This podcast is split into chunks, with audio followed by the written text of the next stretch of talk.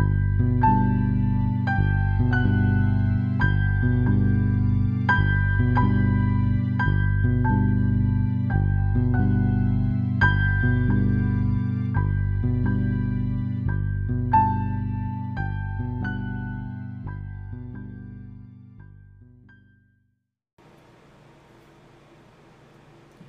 you want to make a dead so- sound? Oh, looking at me like a ding dong. what?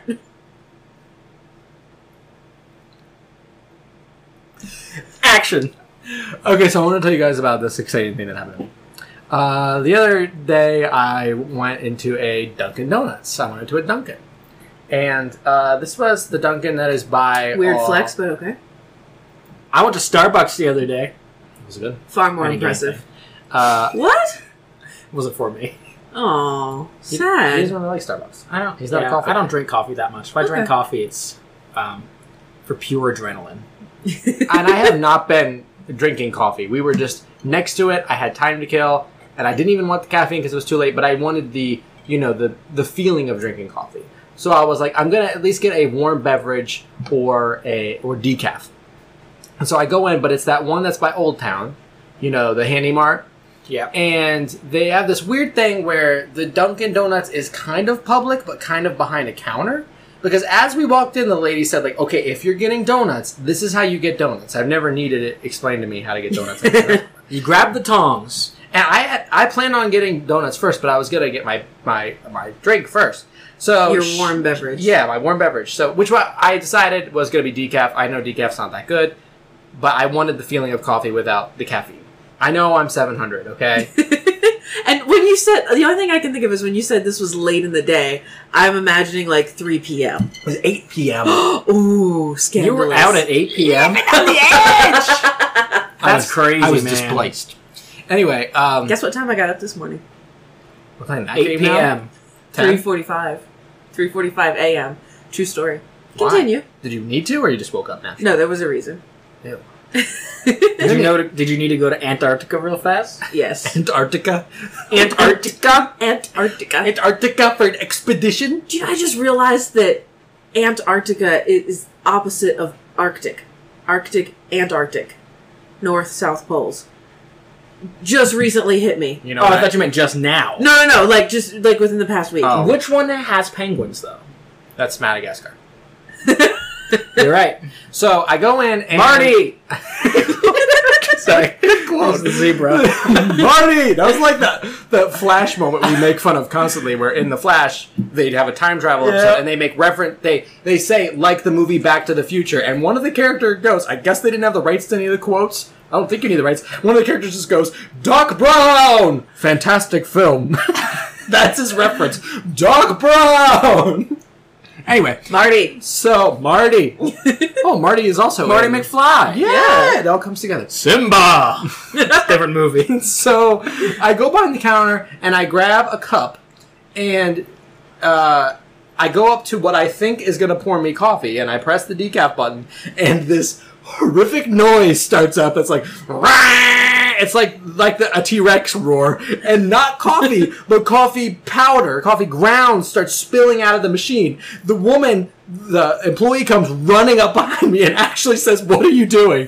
And I like, I, I turn it off and I'm like, "I'm sorry, I'm, I'm just trying to get coffee." And she's like, uh, "That's not how you do it. Like, here are the cups. Here's the machine." She was actually very nice about it, but but I feel like this happens a lot because she was very put out, but she was nice. She's like, "This is how you do it. This is where the machine is." I was like, "Okay, okay, I'm so sorry." She has a huge mess to clean up, and I feel terrible. What were you doing though? Like if it wasn't the coffee machine, what was it? I don't know.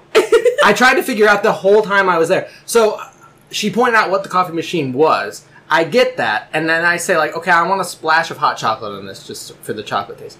So as She was a little bit of coffee, a little bit of hot chocolate. Yeah. I mean, it was just, It's 8 p.m. It's, let's get a little funky. as she's walking back, I'm putting the hot chocolate in the cup, and her reaction is, oh, you're just getting hot chocolate?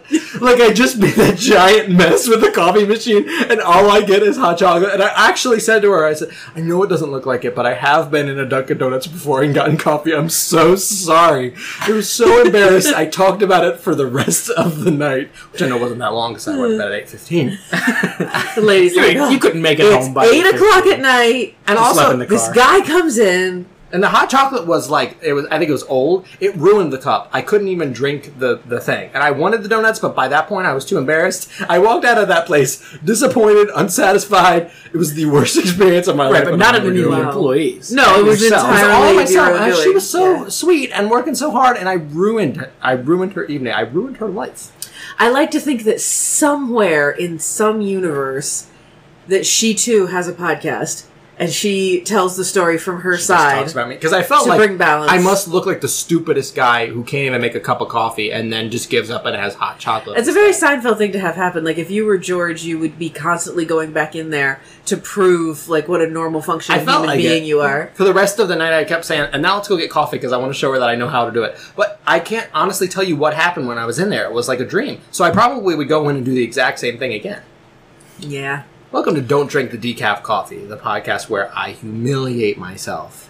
I'm Josh. I'm Charlotte, and I think that just getting decaf coffee was the start of the humiliation. I know a lot of people hate it, but I just wanted the taste. And I'm Zach. Ugh. Have you ever had decaf coffee? No, because I don't like coffee that much in general, It's and when I vile. do drink it, it's You know what you might want to consider? just for the just caffeine. being a, a little more open minded when people try to tell their stories, okay? Really? That's directed at me? yeah. Oh, okay. Uh, I hope you don't have any stories to share this week. That was really annoying in the Death in the Cards game where you were trying to tell a story, we kept not letting you. Oh, it was really annoying. Yeah. Yeah, it was. When I re-listened sure. to that, I realized I have no idea what I was going to tell you. oh, you No never clue. told it? No, I never told it. Oh, Zach, that wasn't very nice of you. well, you can tell now. I don't remember. oh, you didn't introduce yourself. I did. You just weren't listening. Oh, I'm sorry. Why don't you now you know how I feel. I'm I'm gonna work. No, you're I'm not. sorry that I. You've been saying that for how many years? and we've I been did doing for a this? while, didn't I? Uh, one episode. It was like Because three. Yeah, but that Someone- was a golden episode. it was like someone three. yelled at you. I feel like it was like. Three. I'm gonna try really hard. I told her this the other day, and she told me to stop. My new my resolution for the new school year is to is just be less neurotic and more respectful of others. You didn't say that part. You just said less neurotic. I wasn't gonna tell you that. okay, okay. no, that makes it's sense. just be less neurotic, yeah. which doesn't really apply. So that's why I, I, added I don't, that. why would you want to be less neurotic? I just feel like sometimes when I come away from social events, I wonder like, was I like that person that was so obnoxious that no one could stand me? Do I need to change that? My best friend in the world is nodding yes. One of my best friends. That's me. Thank you for joining us. Um, I hope that you hear me improve. I'm sorry I said I was going to before. I'm really going to try, guys. I'm sorry. Look at that. Aw. Acceptance. The I- first step towards recovery. I have a problem. I'm admitting it now is to say sorry to the people that I've hurt. Zach, I'm sorry. The book we're talking about. yeah, yeah. I'm sorry that I constantly interrupt you, Charlotte.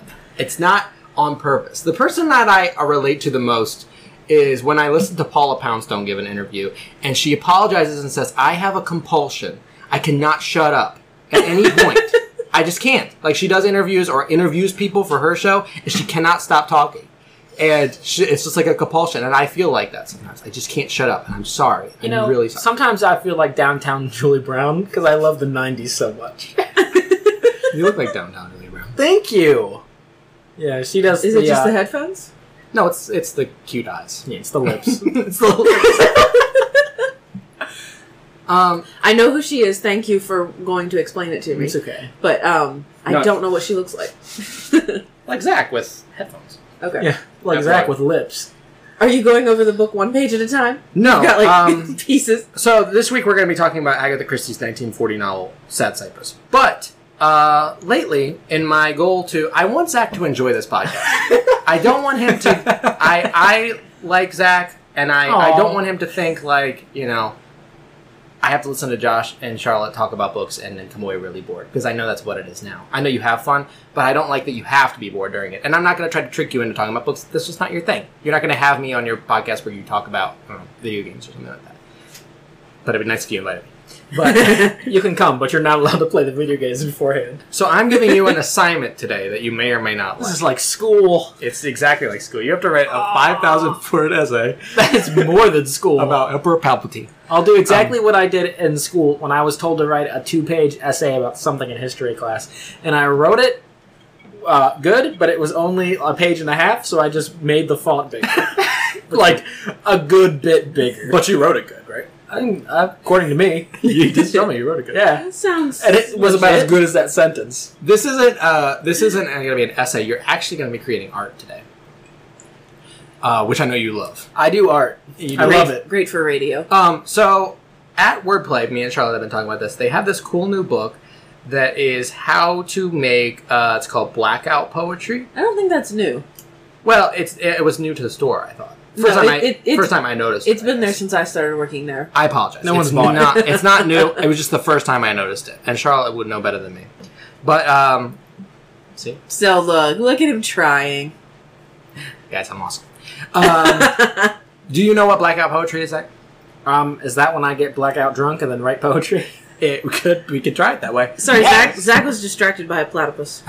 Yeah, it's. I thought it was okay. I'm, Isn't he I'm assuming cute? it's a letter opener, Yes, it is. But I thought that this thing slid off and it was Uh-huh. like a sharper letter opener. Oh yeah. but I was wrong, I wish and so that, I was, was just trying to yank the tail off. I, oh, poor platypus. Is there a platypus controlling you? I wish that um it was that because that's a very very dull letter opener, but it's a platypus. So It's what are pretty you gonna dull. do? I can It's sharpen it dope. if you want. That's okay. Thank you though. S- One of us will end up without an eye by the end of this if you sharpen. I just imagine me in the corner with a grinder running, and you guys are like, "And Sad Cypress was good." I guess I don't know if you guys think it was. couldn't even improvise. Um, so You remember the title of the book? that's Personal good. best. Yeah. Fun fact: um, two days ago, my wife said, "Do you want to watch Sad Cypress so you're prepared for the podcast, or do you want to watch an episode of Psych?" And I said, "Let's watch an episode of Psych." Well, of course. I mean, which, refuses you get to- that choice. What episode did you watch? support. We've been going in order, Okay. and so I think we were close to season. We were at the end of season five. She was just really, really wanting to finish out the Yin Yang series, but I wouldn't let her skip a whole season. Oh. She was very mad. Yin Yang stuff's not that good, is it? I like the first two. The third one's not that good. The ending of it is Yeah. that the ending? Yeah. Yeah. It was. I've recently rewatched that, and it was Oh, better than I remembered it. the second one's the Hitchcock. still, one, right? that one's really good. Yeah. and the I first like- one's good too. I like the first one a lot because that one's like the most dramatic of them. The Mhm. second one's good because of all the Hitchcock stuff, and the third one's Right. just kind of. I'm just like, remembering the third one. Yeah. The second one, I think they made the stakes so high, and it was so real because the one guy died, and you know Juliet was like traumatized, and Yeah, it was right. heavy. It was pretty heavy for Psych. And then when they did the third one, I think they thought, okay, let's just not be quite as heavy, and let's make it kind of which I'm okay uh, with. lampooned, maybe. Which I, I was okay with, but I think the reveal of Mr. Yin was underwhelming. Yes. and the whole twist of the episode with spoilers for the third uh, Yin Yang episode of Psych. You might want to skip this part if you haven't finished season Yeah. five of Psych. Um, the blonde girl is in on it, and she's Yeah. and I just didn't like that. Yeah, it was. She was poor too. Yeah, and she yeah, I didn't like her character. We yeah. hate people who aren't wealthy. Yeah, She was one of those poor people. Her acting was. Poor. Oh. Oh. Okay, it's okay you didn't watch the movie. I figured that was going to be the case, which is why I made this project for you. So Blackout Poetry. I'm not done talking about Psych. I'm sorry. I'm sorry. why would you not be done? I just recently, uh, big surprise, just recently watched, rewatched 100 Clues again. And Yep. you talk about, like, standing the test of time. Like, every time I watch that episode, I'm like, this is, this is such... I have only seen that episode So once, Oh, man. but That I'm, I'm really getting there again. Uh, We're in. We just That's season six or seven. seven, I think, Okay. because I uh, we just finished the vampire episode, which was after Oh, Late yeah. Night Gus, where they're dressed up as vampires. I rewatched that And, uh, one Gus is recently, too. Yes, it's so funny. And that one's really nice. It's a nice arc, too, because um, Lassiter gets his girlfriend. Yeah, Yeah. Oh, it was nice. I do not remember any of those episodes. I remember Hundred Clues, obviously. Yeah. Oh, no, that, that one... Isn't that one called This Episode Sucks?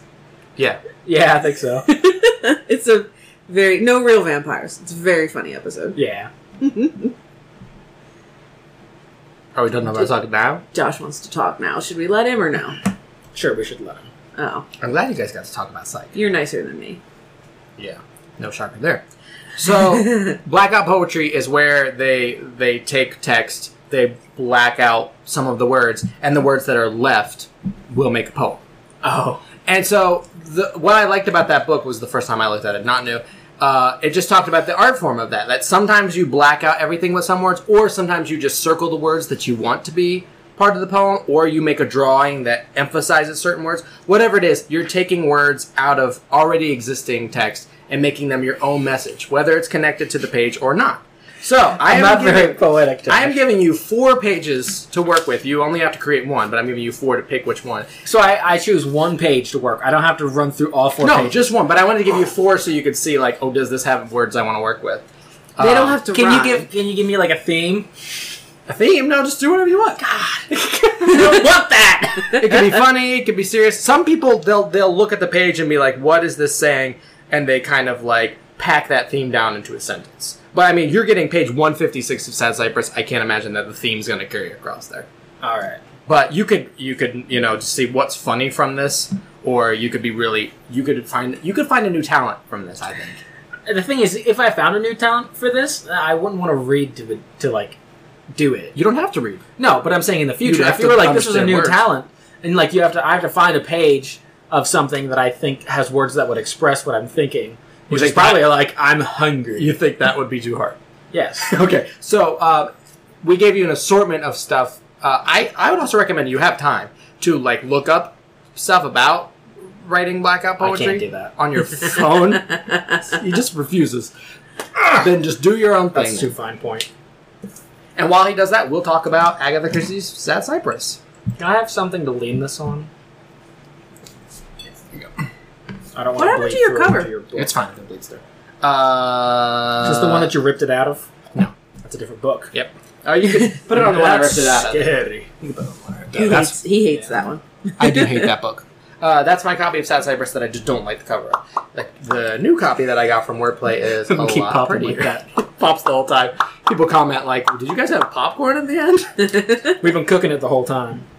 It's that one of those slow ones we have in a, a uh, crock pot. Three hours. I really want to try that now. Crock pot popcorn. One Crock kernel. pop. Crock, Crock pop. pop. Crock pop. Registered trademark. pop. So this is your first time reading Sad Cypress? uh, yes, yes, it is. Because it was my first time too. I had seen the, the movie or the TV episode, yes, which I'm sure we'll discuss. the Poirot. Uh, this is the beginning uh, of the 1940s, her most prolific decade. Yes, She writes the most, and I also think that it, this is a uh, shift in um, her writing style. She also gets a lot more character driven and psychological in this decade. Yeah, I was even just looking at the Poirots that are coming up Evil Under the Sun, Five Little Pigs, and uh, The Hollow are three that are known for being having that same formula. yeah. There's a lot of similarities between those. and that's what she said she enjoyed writing the most, which is clear from like her her romance stuff, which was supposed to be all that. Because mm-hmm. this is also the first book, and she says it a lot through these next coming years that she said that she would have rather not have Poirot in it. Yes, She would rather have that. just focused on the characters, and she does that for quite a few that I think are similar. More character driven. There's not a whole lot of clues, or it's not a very complicated plot. Plot's very simple, and uh, we could talk about whether or not we think that that would be an improvement. Um, Yeah, I thought it was interesting, um, and I am not sure where I read this, but I think it might have been in the book of essays. Um, that the reason the reason that she wrote so much during this period was because of World War II. Right. That her husband, this is her second husband, I think he was serving in the military, Mhm. and and she went back to nursing, and because of the blackouts um, and the blitz and everything, it said that you know she would go home and like, well, it's dark and we can't turn the lights on. There's not really much we can do. We can't go out, so I'm going to write a whole bunch of books. That's funny because uh, a lot of people would use the that same experience to, to make it as an excuse of why they didn't write. I mean, because I think that's a lot of uh, with lockdowns. Like we thought, oh, this is the most time I've ever had. With some people, I know it's busy, and we come out of it not doing what we thought we did, even though we had more free time. Because I, I was like, oh yeah, lockdown's when I'm going to write my big novel, and I did write a novel like in the last couple months, Yeah. but nothing to do with the year when I had the least amount to do. Yeah. And so it's cool that she she used that time for that. I um what a statistic I saw like because Christie wrote a book a year, especially through this. Sometimes two. Um, all these years coming up, she wrote two, which is crazy for a writer. There's very few writers that do that, and also um, contributes to how she became such a sensation. Each year, Yeah. this was the Christie of the year, which is such a cool thing. I can't remember who the author was. There was another author that said they would write five or six books a year. I know Stephen King does that, but an older writer who wrote romance, uh, what was her name? Mary something. She wrote so many Mary books. Higgins Clark? No, no, no. Oh, it was okay. a, a less. I'll have to look it up. But like she wrote 200 books in her lifetime or something like that. She would write like four or five a year. I can't imagine that the quality's that good. But thankfully with Christie, um, the Some- quality's very consistent. Sometimes consistent. they get very formulaic, which I know some people say that about Christie. I don't believe it. I think she has a varied body of work. I mean, she does phone it in sometimes. right, um, but not like okay, I've written the same novel eighty-five Right. times. You don't have like, the, and even when she does, because they're the major books like Evil Under the Sun, Death on the Nile, Murder at the Vicarage. She said were the same story, different setting. Which Those is are- true, But that all three of them are enjoyable on their own. and they're the most popular ones. Isn't that interesting? Right. Huh? She knew what worked, I guess. I think some people just, you know, enjoy the familiarity. Because she Yeah. got a lot of heat for some of the really obscure things that she The did, out and there not stuff. Roger Ackroyd. E- e- Ackroyd? Right. no relation to Dan I'm not- Aykroyd. I don't have a joke. Um, I forgot what I was saying. Yeah, so like uh, Endless Night and uh, Death Right. Comes as the End. Yeah. People were like, "What were you doing?" Which and I- I, think it's interesting. yeah, I have a It big issue shows with her that. capacity, I have but an issue with people's issues about Yes. And people are like, oh, just stick to what you know. And then they're like, oh, well, she writes the same thing all the time. Make up your mind, people. that. I know somebody said something about Death Comes as the End in the essay book we're talking about next week, and I Yes. was like, I hate you. Yep. You, you lost your merit as a writer. Yeah, I wrote some very angry notes in the margins. Yay! uh, this book, though, so I love a book. I talked about this with Cards on the Table. Was the last one that was like this. I love a mystery with this simple of a hook. It's so simple. There's not that many characters. Do you want to say what the basic premise of it is? Usually we have Zach do the sum up, but he is working on his masterpiece. Correct. So far, I have some words crossed out, some words not crossed out. I can't wait to hear the whole thing at the end. It's going to be a train wreck. You're going to say that sounded like it was going to mean something, but yet it means nothing. Sometimes nothing is. That's what all poetry is, isn't it? Very much. Zach loves art that doesn't mean anything. I love art. What's the What's the art you like, Josh? The bad guy. The bad guy. Abstract. Ugh. Don't The get me bad started. It's just squares, people. Channel the anger. That's a specific artist, though. That's not all abstract. It's All squares. abstract can be boiled down to just squares. Okay, Just sad boys making squares. sad squares. This was Mark Rothko and Barnett Newman. He saw at the museum. The sad boys making squares. okay, thank you. Pre- I mean, I'm saying the ones he was talking about specifically. Okay. I wasn't talking down to you. Oh, okay. I was saying these are the ones that he said. These are just sad boys making squares, and now that's all of abstract art to him. Are these two sad boys making squares? It's true. It's because it they all are. It's sad boys who go, I'm going to make this mean something. and you look at it and you go, it's orange. That's for sure. It's a square. It's a square. It's orange square and red square. And then everyone's like, you see, it means sadness. And I'm like, I could have gathered that just from Because I'm looking sad at just looking at knowing it. that guy spent so much of his time making this giant square. I, I am actually 100% behind you on all of that. That's extremely accurate. It's the best description of art I have ever heard. You both have the, the same um, view towards art in like personality wise, because it's What do um, you mean? like like the Myers Briggs, like how they view art. Like Oh, yeah, because. like all of the what what is the difference? I can't. remember. I always get them mixed up. I'm INTP. every Uh, I, yeah. INTJ. Yeah, I, yeah, yeah. every INTP I know has the same view of of any art that's not just a picture of something. and so it makes sense to you that I would not expect you to be like, oh yeah, but the squares are about war. But how can it be? I agreed with Zach about a lot of the stuff you in there. phoned it in. You had orange paint, and the best you could do was a square. You could have made a circle as well. But no, Everything is What a circle made you happy. At least it would have broken up the squares. Okay, it's a lot of squares in one room. I look around and I'm surrounded by squares, and, and not the way that I am when I go to one of Josh's parties. Good one. I know. I just want to say that one of the best jokes I could have written in one of this is there's a line that says Peter uh, Lord said slowly, but I wanted to make somebody's name Lord slowly, but Oh, that's good. I can't figure out how to make it work. That's your like alternate ending. Yeah, Lord slowly. that's great. That's my only. That's the whole poem. That's what James May is going to be someday when he gets knighted. Lord slowly. Lord Slowly. right now he's Captain Slow. I feel like uh, James May would agree with me on modern on uh, abstract. Oh, art. I'm sure you would. yes. I bet James May is an INTP. Oh, he has to be. James May, Adam Felber, Zach. What's the guy in the trash can? Grouch. the guy in the trash can. I know a few. Uh, the homeless Joey. okay, uh, you can go ahead and, and set up the plot. That was a big diversion. I, I forgot why we were here, but that's okay. I, I usually forgot what do. the book's about. That's how I think that diversion was. It's such a simple premise. If I can't remember this, it's going to be really embarrassing. I feel like I've gone into a Dunkin' Donuts to get coffee. Wow, I And like I bared my soul and you threw it back at me. Why am I even trying to be a better person this school year? In in the Christie twist, I was No, that Josh that is in ninth grade. waitress. I went- oh, okay, I went back to ninth grade. Thanks for bringing that up. I didn't want the audience to figure that out. they had, they, I'm so stupid. They sent me back to ninth grade. I've been graduated for six years, and they sent me back to ninth grade. Did you get a new backpack for this year? No, I have to use the same one. Oh no! yeah, but Phineas and Ferb is timeless. I know, but Ferb died, so Yeah, yeah, that's true. Yeah. I think Buford's on it. good thing. Yeah. So what's the book about? Good question. If I remember correctly, there are three main characters, which is Eleanor, who is engaged to Roddy, R Roddy. O D D Y, Roderick, You Roderick. mean from Flushed Away? The r- mouse. Yeah, that's what I kept. Roddy! oh, this book would be so much better if it was him. He is pretty much him, honestly. He's kind of brainless, He's kind of a isn't he? mouse. Yeah, he is mousy. Maybe Sad Cypress But- is the original Flushed I'll- Away. you know that movie's not even claymation.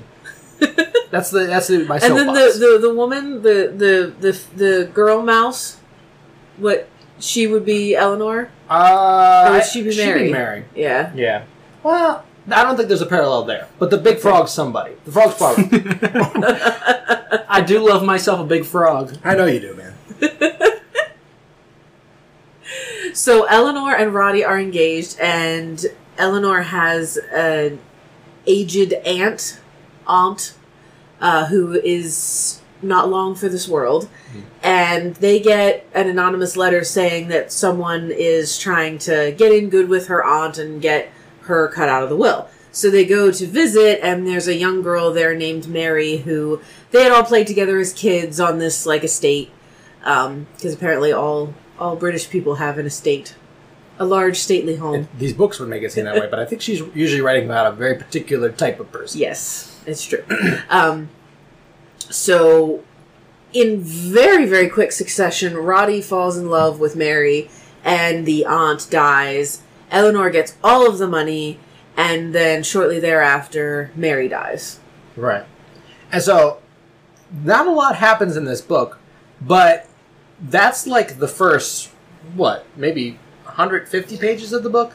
Because a lot of it is very, how would you say? Because it, it's, it's, uh, Exploratory? yeah, and you're in, they're in, they're in their heads without really, it's not first person. Because but- it opens up with okay, here's Eleanor. She's I love that copy of the book, by On the way. I love your edition. It's really oh, thanks. cool Even with the little corner ripped off like that. that, it's even more endearing. um, it opens up with Love your imperfections every angle. Banana. Banana, banana. Banana. Sorry, that was my best Minions impersonation. That was a impersonation. Sorry, I tried to do blackout poetry. I need an outlet. That's from this. I should have just given him the minion script to make like a poetry book. Banana. That's, I- that's how they came up with that movie. Must have been because it's like really copy paste every other movie. You think my work is copy paste? No, I think the Minions movie was. Oh, You did you make the Minions movie? I can make- neither I can neither confirm nor deny. Don't let me forget to tell you a story later about someone who's making a movie.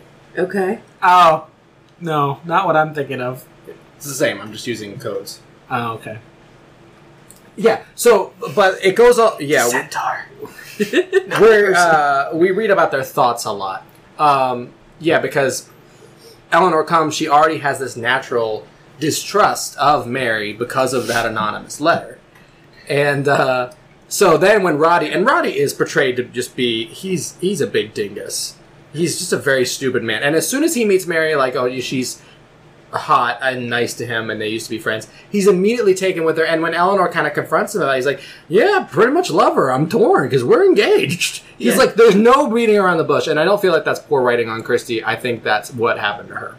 I think my my uh, fan theory on this is that she was portraying her ex husband, the one who did cheat on her. yeah that's what i meant because he just there was a lot of hate for Roddy because we did this for book club as well, and Yeah. everyone in book club was like, "Oh yeah, Roddy's a jerk," and like, you could tell that's no sympathy for him whatsoever. Yeah. and she, yeah, he was he was stupid, he was shallow, Mhm.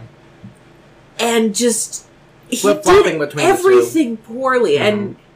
Uh, you know, I mean, I I think people who listen to us know by now that we're going to talk about the ending in this one because it's not Spoiler. it's not a big one, yeah.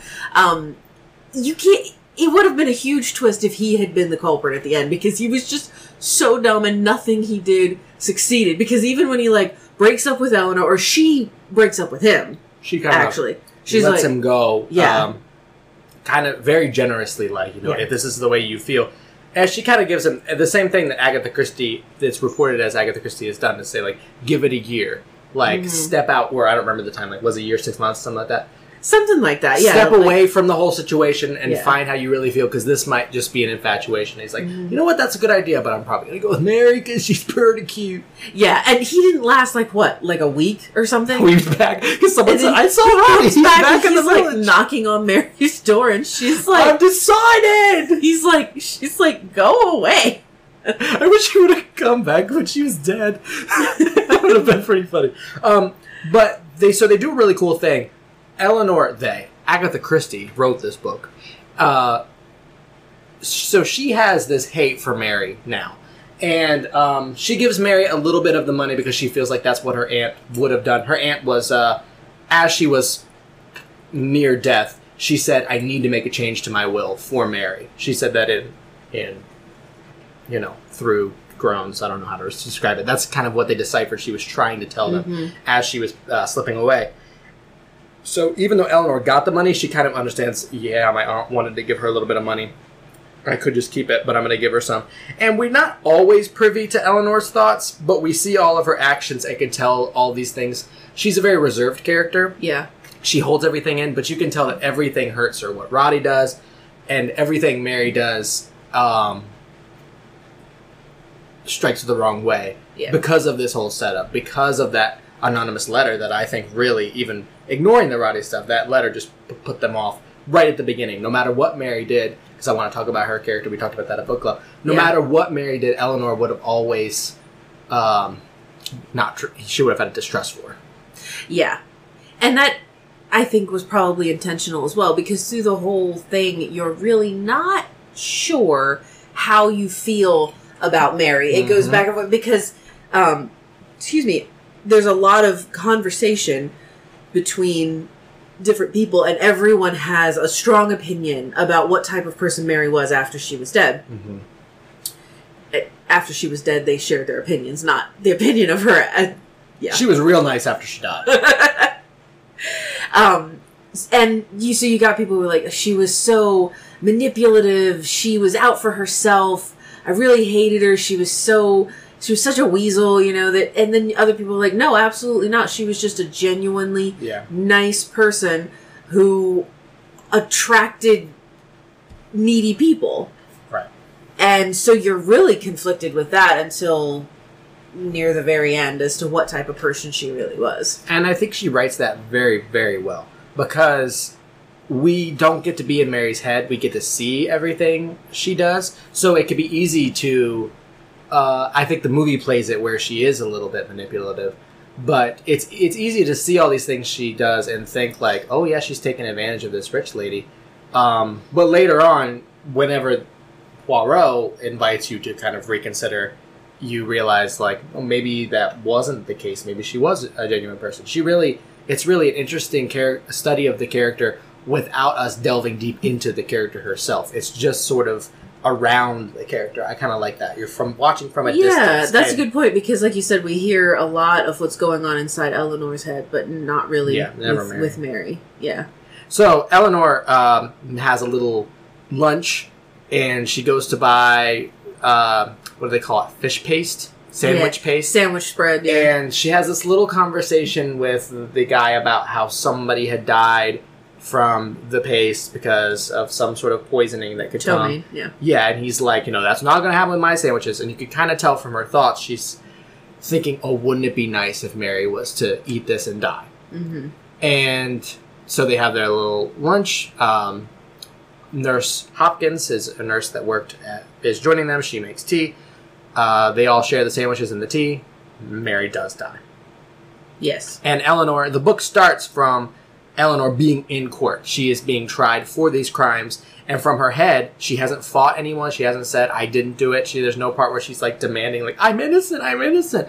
It's just sort of like, I deserve this acceptance. she accepts it and you know whether or not i'll say i don't know if the book would have but the movie tricked me into thinking when i first watched it, it was one of the earliest ones i watched i thought oh she actually did do it this is just kind of a different um christie story uh, I thought that reading. well Yeah, I thought that reading the book, even though I had seen the the TV version. yeah Um, reading the book, trying not to think about that. yeah I that's the first thing I would have thought is like, oh, she really did. because she does because in her brain she It just really- well she thinks she has done it Right. practically even and that's kind of left up to your question which i also like that this book is very open ended uh, you're not sure if she if she believes that she murdered mary or if she thinks since i wanted to murder mary and gave her this food that could have killed her i just as well have killed her and i deserve this punishment Yeah, because you have to think if you had been thinking about that all day, she went and bought the paste, she made the sandwiches. It she there was one. I think I turned the corner down because it was really.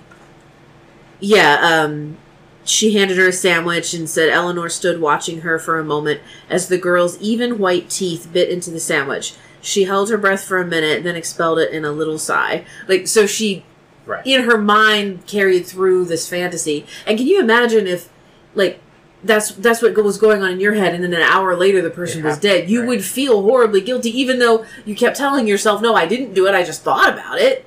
i love that I think she does it so well. This that this scene of all of, and I feel like this is a, not a popular opinion, but this scene, them eating the sandwiches, the setup, the scene, and all of the questions around it and the characters is one of the most distinct Christie connections for me. Like I constantly think about that with her because I think she writes so well. She makes complicated things look simple, simple things look complicated. Yes. and I think this is one of the. Um, best executions of that. I have a huge problem with this book. But I think that middle section there and everything that that leads you there is mm-hmm. so well written. And so Yeah. simply she doesn't overdo a single thing and in that moment there's so much going on in the little thing they just have a normal conversation. There's mm-hmm. no like you're a money stealing, you're a man stealing tramp. They're not yeah, because fighting. there's a lot of tension there because you think that Eleanor's going to finally say something because she keeps everything locked in so Right. tightly. You think, all right, she's going to explode, she's going to blow up, and and like we'd all feel better if that happened. Mm-hmm. But then the moment passes and she's just exhausted and it doesn't happen, and then Mary's dead, and you're like, whoa, whoa, wait, what happened? I love that. I love it. it's that that in itself is what almost saves. I flip flop on this. I've been flip flopping since I read it on how I want to rate it at the end because of the mistake it makes later in the book. And I'm not sure we'll go through the, all of the ending because we haven't really set any of that stuff up because Well, the plot um, is so simple. Because the, the problem I have with the ending has nothing to do with the actual solution. Just No, no, no. It was the execution in the book, and I think I don't. I don't know because you you really do sabotage yourself when you don't do these things in order. like wa- Exactly. like reading this first and then watching the movie because I, I hate myself. because the um because the souche is so nicely done and it tightens Mhm. up all those things at the ending is just kind of like well we'll just see where this goes where this takes us. Right. um and the acting was very good in that one. The woman who plays the actress who plays the culprit at the end is very good. Uh the, the it was a little cheesy like the showdown at the end in the in the movie was a tiny bit cheesy i thought. Oh, yeah. It's it's. Uh, although that actually does happen in another that happens in black coffee But I, I like it better than I think it's an improvement of what the book did, Mm-hmm. and I think they sort of knew that that actor had a lot more to show than the the part delivers because Yeah. you know whenever you are the murderer, you don't really get to act much until the end because they're not Mm-hmm. uh, usually that flamboyant of a character. So I think they were like, let's give her something hammy to do, and she does. I think she does a good job. Yeah, yeah. when- At the end, well, I mean, we spoiled it's a woman, but most of the cast is woman. um, uh, yeah, and the narrow field of characters, there's not a lot that you can choose from, and you can't go through like with some of her casts and be like, well, this person's out and this person's out. Okay, now we Mm-hmm. can focus on these six people. Well, okay, it could be any of them, but it's probably these three. Like Right. you've got bare bones characters. Yeah. You've got the two nurses, and you've got Roddy. You've got Eleanor, who could have done it, but you don't. You don't know. the doctor. Um, and the doctor. That that's, That's it. basically it. which is the same as my all of my favorites cards on the table five little pigs i love having that super tiny cast you're not going to forget any of the characters exist Mm-hmm. and at no point is anyone ruled out given an, i mean it's sort of an impossible crime they can't figure out how anyone Yeah. could have done it because they all shared the same food so how could the Which poison have I gotten thought to was pretty clever. and she has a very clever solution to that. Um, but uh, there's no point in the book, right? Like, there's no one you excuse. You have equal suspicion for everybody. There's no Mhm. one that at the end you would think like, oh, that person I completely ruled out. Which is Yeah. what I think she does that the best. I love the big cast books too, but this this one. Uh, it's so bare bones the mechanics of a mystery that she Mhm. truly understood and that she merges that so beautifully with her understanding of human character Mhm. it's like how she uh, people you know say oh she was a great plotting genius but not that good at prose but this i think the books like these are the ones that uh, meld those perfectly and Mm-hmm. prove just how good of a writer she was full circle and we'll talk about that a little next week whenever we have oh yeah, lots of things to say about that. the essays Um, so but yeah, it was this one would be kind of hard to rate, I think, because the ending does kind of fall off. so yeah, like you said, uh, the ending is. Uh, it's not like the tradition in the movie. It's not the traditional where Poirot does the sum. Well, he kind of does. He separates the characters into different rooms. He goes back and forth to them In in the TV in the movie version, yeah. and gives a little piece of information. That's well done, and it's very. It's more Christie than what Christie actually did. And I I've been trying to rack my brain to figure out why would Christie do it this way. So at the end of this book, and Poirot was introduced very late. I can understand why she said Poirot shouldn't have been in it. And I think this ending would have been a little better if Poirot hadn't been in it. Because at the ending, while they're on the court case, the defense starts introducing these new ideas to try to excuse her. And we as the reader don't know whether or not to trust these because they're not delivered from Poirot. Yeah. You just know when it's a Poirot book, he delivers the clues, the evidence, because there haven't been really any clues to speak of. And then the alternate solution is delivered through the defense's closing remarks. Eleanor is gets, you know, she she they find her not guilty. And so you think Poirot's going to swoop in and say this is what really happened, but actually the solution that the defense uh, puts up is the actual solution. Nothing wrong with that, but that's just completely against what you expect of a Poirot book. Which right, I know, and like you said, you kind of are just like, no, I only trust Poirot. Like, Yeah. did he whisper that in your ear and tell you to say that? and you kind of feel gypped.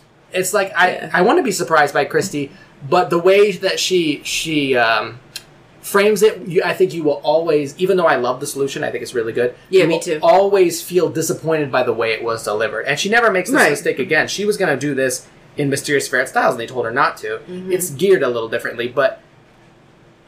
I, I have such fondness for this book, and then when I get to that very last chunk, I'm like, oh man, you. yeah, I was I was shocked She never. She never. Uh, so here's a here's a question: she never does that. If Poirot had not been in it, would the ending still have been as dissatisfying?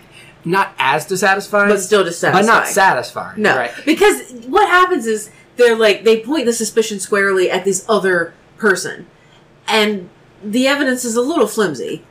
but Right. they're like, and then the judge is like, oh well, well, who, where is this other person? And they're like, oh, she left a long time ago. Like, there's no tension or suspense or anything. Like, you're building up They're to not there. oh the reveal, and then it's just like, oh no, she she left like three days ago. We're never gonna catch her. It's like, right. oh, well, that's kind of, or at least you know, follow up with, uh, oh, like, oh, you know, her her train derailed or something, and you know, Yeah. we don't know if she lived, but I, I don't know. And I'm sure that the, the idea was that they were going to go get her, but uh, it's it's just strange. I think if Poirot hadn't been in it, the books without Poirot sometimes have a less conventional way of wrapping up the loose threads. Like we haven't got into the, them yet, but a lot of the Miss Marple books don't end traditionally. It ends with them having an idea of how to catch the murderer, and they catch the murderer in the act, and then Miss Marple explains everything. Yeah.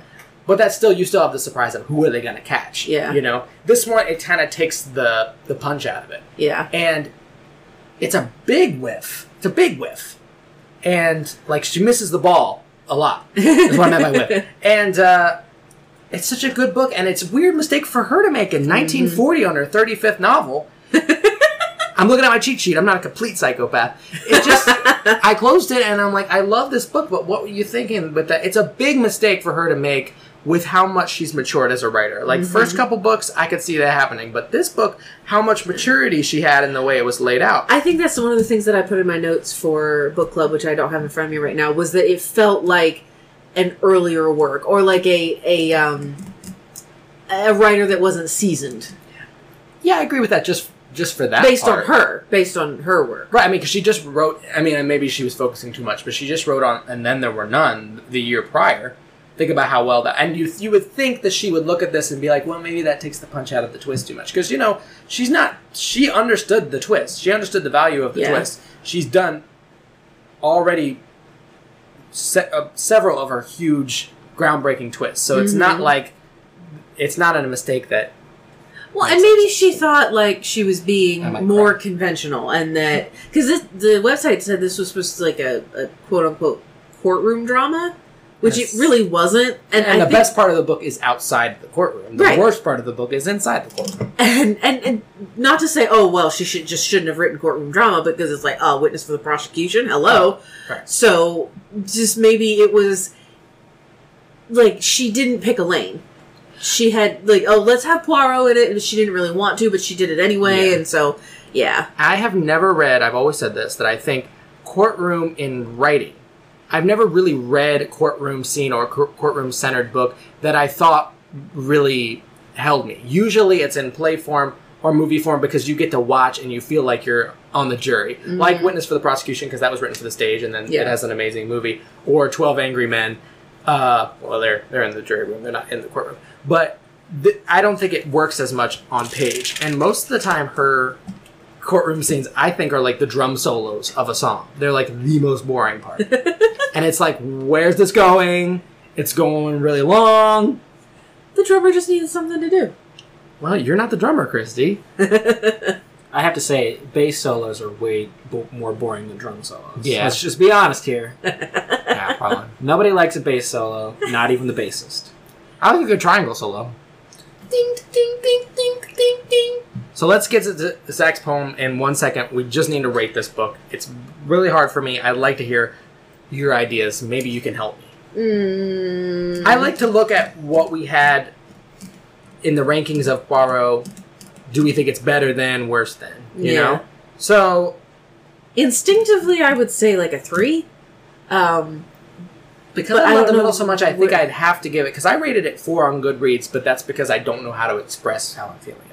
It's between three and a half and four for me, because Okay. I that middle section is four, and that last section dunks it down. yeah. Uh, I feel like it's better than Hercule Poirot's Christmas, Three Act Tragedy, Appointment with Death.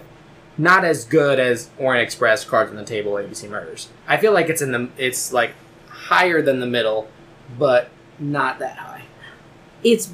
I would agree that it's better than um. Hercule Poirot's Christmas. Okay, so I think that personally, I think three act tragedy is is stronger. you know we this. gave Hercule Poirot's Christmas four stars though. really. We did. Wow, that's so weird. We did. Because if we rated it 3.5, the ones that we have 3.5 now are Appointment with Death, Murder in Mesopotamia, Apparel and Peril in House. And I think it's better than all three of those.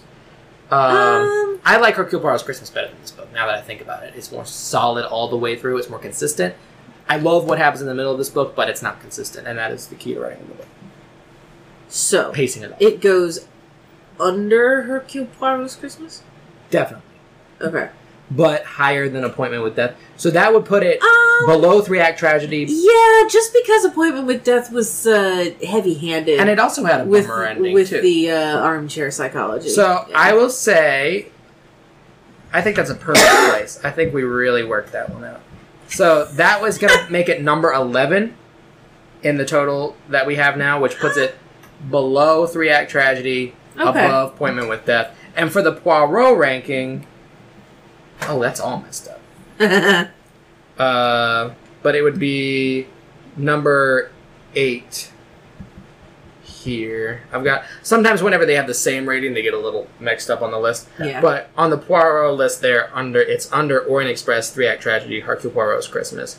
It's above Mesopotamia, Peril and House, and Appointment with Death, which I I do agree with on paper.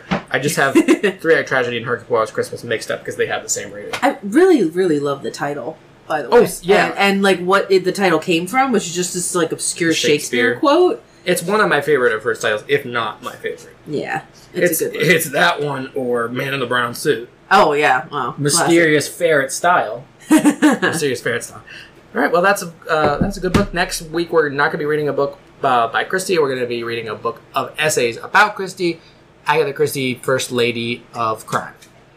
Uh, but now we are going to turn it over to legendary blackout poetry artist Zachary Taylor.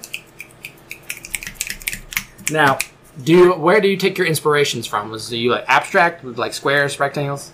Um, I think I've I've successfully uh, combined a bit of uh, you know this is definitely blackout poetry, but a, a little bit of slam poetry in there as well. Oh, nice. So I, I have there. There's a storyline running through this that That's I have good. I have written down. That if you want to try to guess, You have a key. I wrote it down that way because I, I kind of figured it out after I wrote it, but it I makes think they perfect call that back of the napkin poetry. Did you write it on the napkin uh, to like prove to us you didn't change it, or for you to remember? for me to remember. got it. because I would have changed it. I'm I- super excited, I didn't give this a name. It's name. and I'm gonna have to take a picture of this for for everyone to see. Okay. Um, against her character, you mean? A hint of scandal, a doubt of her honesty, a malicious rumor concerning her, anything damaging. That line. A harmless young woman who can't defend herself. I don't believe you can do it. You must not think that I would stir the mud where there is no mud.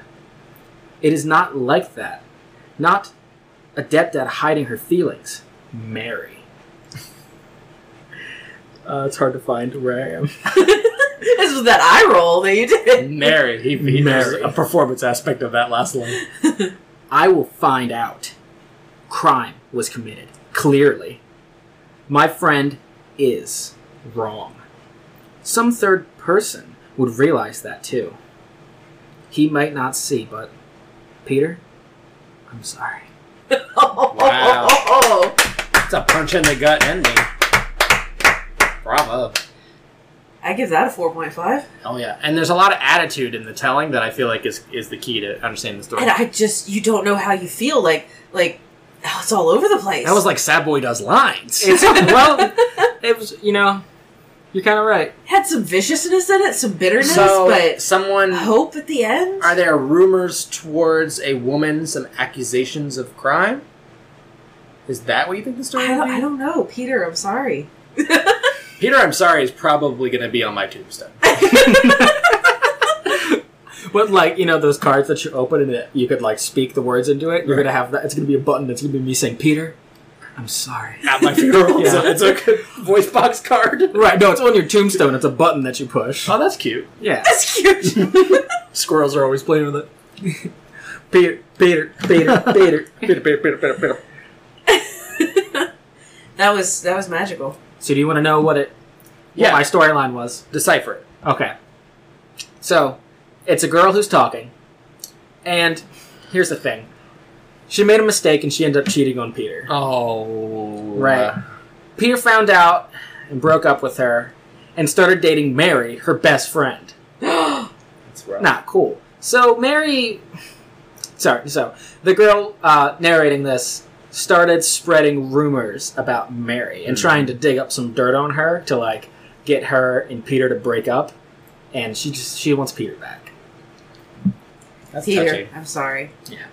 Peter, I'm sorry. Peter, I'm sorry. That's That a work of the art. Best closing line of all literature. Yep. Peter, I'm sorry. Great work, Zach. See, I'm gonna have to Thank give you you. assignments more often.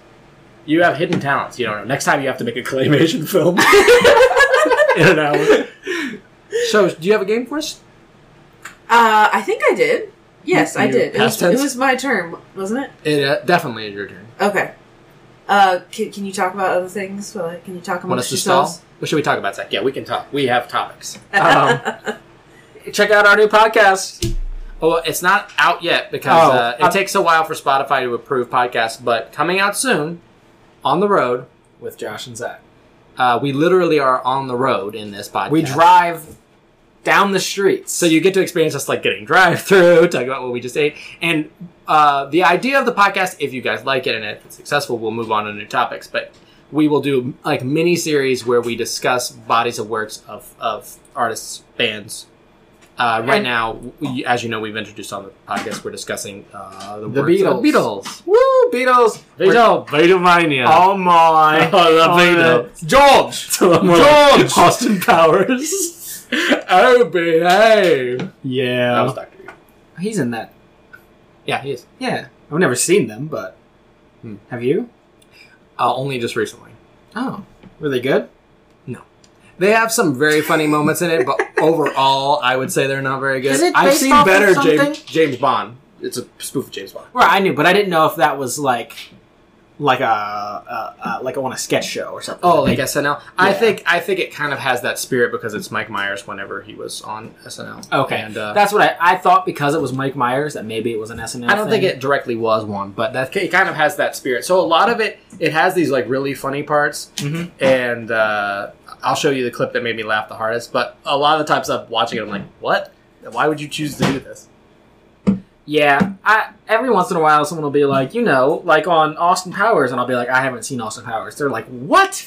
That was insert person in my life's uh, reason for living at some point. That's unreasonable. But I was I was in a group of people and somebody made an Austin Powers reference and I was like, "What are you talking about?" And everybody like it almost was a mob. Like I was almost ripped apart. So I was like, "Okay, I have to at least." And I got No, no, she's bringing No! cups. It's not as bad as you think, okay? Let me explain myself. Since the She was time, brought Oobleck to the table. since this book is called Sad Cypress, I thought I would uh, because do a game that made you sad. Exactly. Bartholomew, get out! The Oobleck is here. Peter. I'm sorry. Peter, I'm sorry. Um, it's, so it's not it's not necessarily a game. It's more like an international soda taste test. So it's not bad. You know I have kidney stones, right? Sometimes the words you so say. I just can't drink these. You, it's just a sip. Zach has to s- s- sit this one out. And if you want to, you can try to guess what it is. You can try to guess the flavor. Are they gross? No, they're not gross. Are they're they caf- normal. are they caffeinated? I don't think so. Well, I can't take that risk. Zach, don't tell her what I have with lunch. Fine, I'll drink them all. He had. That would be a really dumb game. You drink them all. I'm like, okay, next time. Hmm. there, just a sip. You don't have to drink all of it. Are we only drinking one soda? No, just there's there's, there's uh, four. Oh, you're gonna go get Yes. m- every time. And what are we Yes. supposed to do? T- tell you what it is? Yeah, tell me what you think it is. Oh, It smells like oh, something distinct. oh, that is. I bet I know what this is. And I haven't tried these either. So this these are all like freshly opened bottles. What is that? I know what that is. Is this? Um, I'm gonna guess this for every single one because it's the only. That is not what I was It's expecting. the only soda that I've ever tried These aren't from spiked, are they? somewhere else. no, Um, this smells like Inca Kola that I've had Okay. before. Is that what this is? no, Is Okay. it Monsters Inc. but Cola? it might it might be a, the same thing, just not with a brand name. Okay, that was a Mm. Peruvian soda. Yeah, that's what it is like. Yeah, it's a Peruvian soda that our Okay. our friend. Mm-hmm. Um, I tried one time. They took me to a, a Peruvian chicken place. Yeah. and I tried it, and I I kind of like the soda. Uh huh. See, I I, told I you like it wasn't going to be bad. Um, are we This- supposed to guess the yeah, flavor? but you said that about shrimp crackers, and I'm still scared. I, I still know. wake up in a cold sweat, going shrimp crackers. Are we supposed to guess the flavor? You can if you want to. I mean, they're, they just like no. Is it? Does it come with a flavor on it? Yes, Because But- to me, this kind of tastes like bubble gum. I was thinking vanilla. it is very bubblegummy. That was Oh. what I got. Because this well. kind of also tastes like um. now there's an energy drink called Balls. yes. I'm not saying it tastes like balls. good save. Good save. B A W L S. Yeah. it tastes a lot like that. yeah, it does. It was good that you thought of that. That was like the whole episode of the the Beatles thing where we kept trying to say that we like or do not like the song "Boys." Well, I like boys. I don't like boys. I love boys. Check it out. Spotify soon. yeah, yeah, boys. Let me look Yeah, yeah. this up. You don't know? No, no, no. I want to look up what Inca Kola is and tell you if you're right. It, it doesn't. You know, it doesn't make for great audio when we like the thing she brings us. It's like, Oh my god! He just threw up six Yes, lines into his so- palm of his hand. I'm gonna say that it's it's pretty much the same thing. Sweet fruity flavor. Um, oh, main ingredient lemon verbena. That's really interesting. You're so smart about uh, soda. Americans compare its I flavor to drank a lot of soda, cream aka soda. why I have kidney stones. What That's what is- you're gonna tell them what- when you're on dialysis. What it is also called is champagne soda or champagne cola. Does champagne taste like this? No, No. Champagne tastes like beach water. and I don't mean the ocean. Just water that sits on the beach. I don't know what Do that's. I don't know what you that's like supposed to be. I've never had it. Well, I think I I, hate it. um I don't know. I don't know I- that I've ever had it. Champagne it. is for big people that hate themselves. I was going to try it one time at Josh's wedding, actually, but I was uh, using the camera to record something for him while they poured the champagne, and I watched it go by. Like, well, guess Aw. I'm never going to try that because I'm not fancy enough to ever buy champagne. You could have, and that, it's too much for what you could have just come up to me and said, "Can I try that?" Because I had one sip and I was like, "I can't." You were do at this. the table with your uh, new wife eating dinner. You would have felt like wrong to walk up and ask me for a drink. Yeah, if I walked in say, "Can I try some champagne?" while you're sitting there at that like the table with you and your wife you've just got married I would have. to. I would have Hold oh, loved. wait. I'm a Oh, he's gonna finish it. I would have Wow. loved that as a story, though. You come up like you're seven years old. Do you have any games on your phone? Can I play your phone? See, I told you. now Zach and Charlotte are both gone. I'm gonna have to do my stand-up routine. Woo! What's the deal with Inca Kola? It tastes like gum.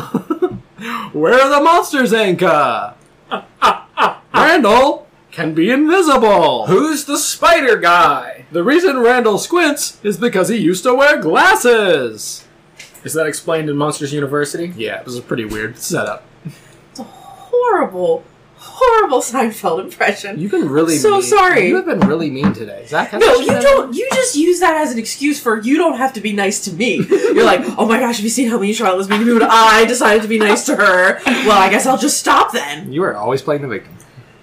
I always. What's the victim. deal with playing the victim? That was a it. little better, but it was a little bit too Edward. What's the deal with being the Mad Hatter?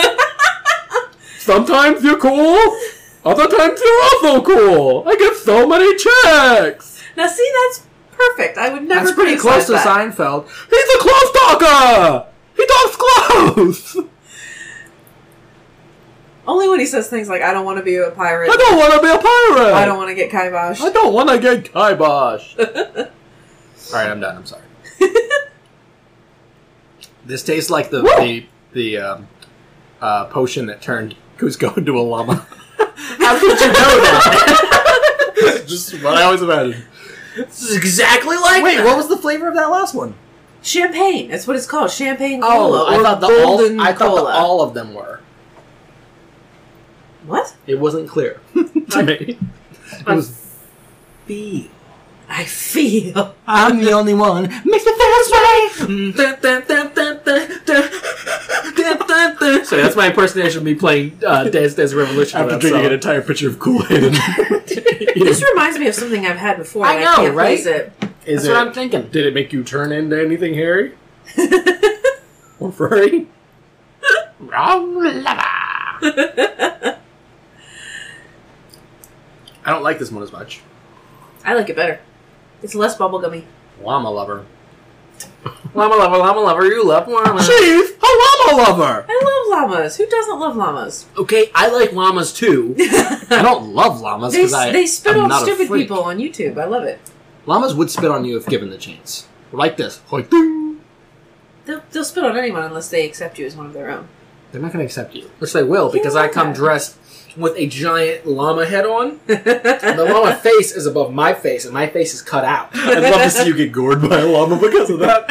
Like a Gourd, they don't have horns. No, but that one has a sword. He's got my back. See, this is what you do. He's also wearing a medieval knight's helmet. I feel like did I give you guys like something that was highly caffeinated or highly alcoholic and I don't know it? I do feel buzzed. I did not get carded when I bought this. It's not. This one's not good. The more I sip, the more I want to die. I don't dislike it, but I also hate myself, so. Thanks for admitting that. It does make you feel things, like you said. It's it's kind of like a abstract art. Well, no, my kidneys are just going to start hurting in about an hour. I just feel like I'm at Uncle you- Ben's funeral. Like I give you a tablespoon. Zach started. I'll give No, you no, a no. giant thing of water that will dissolve your kidneys. You don't understand. It's not He doesn't that. want water. It's whenever I drink any soda or something really sugary or caffeinated, I don't develop a kidney stone right then and there, but I can feel it passing through my kidneys, mm-hmm. and it burns. That's not a good and I thing. still sometimes drink it. And you're what? Twenty two? I can't release that information. I could have my identity stolen. What's your name and where do you live? Zachary Isaac Taylor, social security number Taylor. is. Taylot, remember? Only when he's a soldier. okay, you got any guesses? Uh, I'll still say the potion for members in the group. Okay, solid. Zach? I have no. For you people at home, she did a head twitch like Idea. it was not swallowed. Swallowed. I got swallowed. Swallowed. By an alligator. I can't. I can't know. I can't know. But it wasn't bad, right? No. Like I haven't done anything nasty. It wasn't bad, but it wasn't good. She's gearing us up because at the end she's gonna give us like pork flavored soda. No, It's just gonna be oil. don't. It's, just oil. a it's gonna be a cup of vegetable and oil. Zach chugs it. It's liquefied toothpaste. That wouldn't be too That'd be pretty minty at least. Ugh. Why do you hate all good things? It's watermelon. Ah. Is this Mountain Dew? Very subtle. No, this is. Uh, If there's a watermelon Mountain Dew that I don't like, If you gave us I've never Mountain had Dew, it's not good. It's like this, but if you infused it with uh, gamer boys. okay.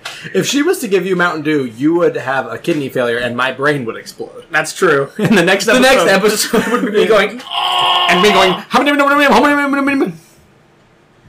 Remember that llama song on YouTube? Here's a llama. There's a Yeah. llama. llama. Yeah. That and that is based off of the.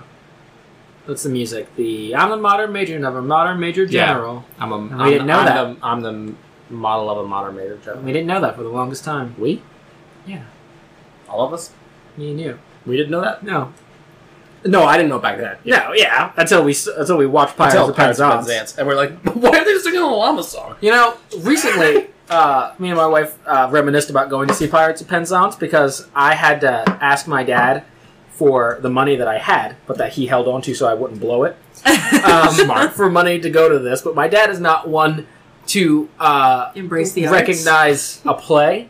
So I, I couldn't What go up he there to them and ask him, can I have, you know, the $30 the ticket costs to go to a play with Josh? Because I, you know, he would have put me into a full Nelson. and made you watch. made you watch What About Bob? right. so I had to go to him and say, can I have $30 for the ticket to go watch this pirate show? Nice save. That Thank was- you. Imagine if he had come because he thought it was something really cool, and they're like, Right. And they're like, you were born on leap year day! ah, ah. And he's like, no! That's the greatest That sum up just of the cries. Pirates of Penzance. This also smells bubblegum. This one is bubblegum. It's bubblegum or it's bubble bath. Bubble bath. This is extract of bubble bath. oh There's god. not much in this one. It's like thicker than the other. now he's gargling it so he won't know. I love that like your big secret to get money out of your dad was that you were doing, going to a play. I love that so much. It wasn't. It wasn't even like it was his money. It was Right. my money. But yeah. I was just. I would just spend all it of was my like taking, Right, it was Sure. like taking out a loan from the bank, and you have to tell them what you're going to do with it. right. And I was What's like, collateral? I'm going to build a pirate ship. Right, and I had to go there like it's a building loan, and they're like, all right, and then I go home and build the ultimate treehouse. but there's no way they would have approved that. Not from you. Not with your reputation. This one is bubblegum. Oh, that was just You know that bottle bad. of bubble bath that had like the, the purple bubble guy? Yeah, yeah, yeah. It's that. Oh, It's This not. kind of does taste soapy. It's not as bad as she's reacting. it's reacting. filthy. Hmm. Yeah, but I put all sorts of nonsense. It does in my body. have um like you do get like a film, Yeah, a soapy film on your tongue. Yeah, for lunch beans, I ate sponges.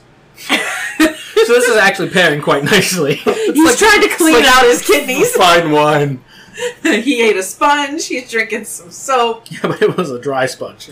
Oh, It was like those dish scrapers. it was with like all the Brillo pad. Brillo, yeah, that was it. oh. I accidentally ate steel wool. okay, you just guys like- want to take a guess? It's guess? just like spicy food. Uh, bubblegum.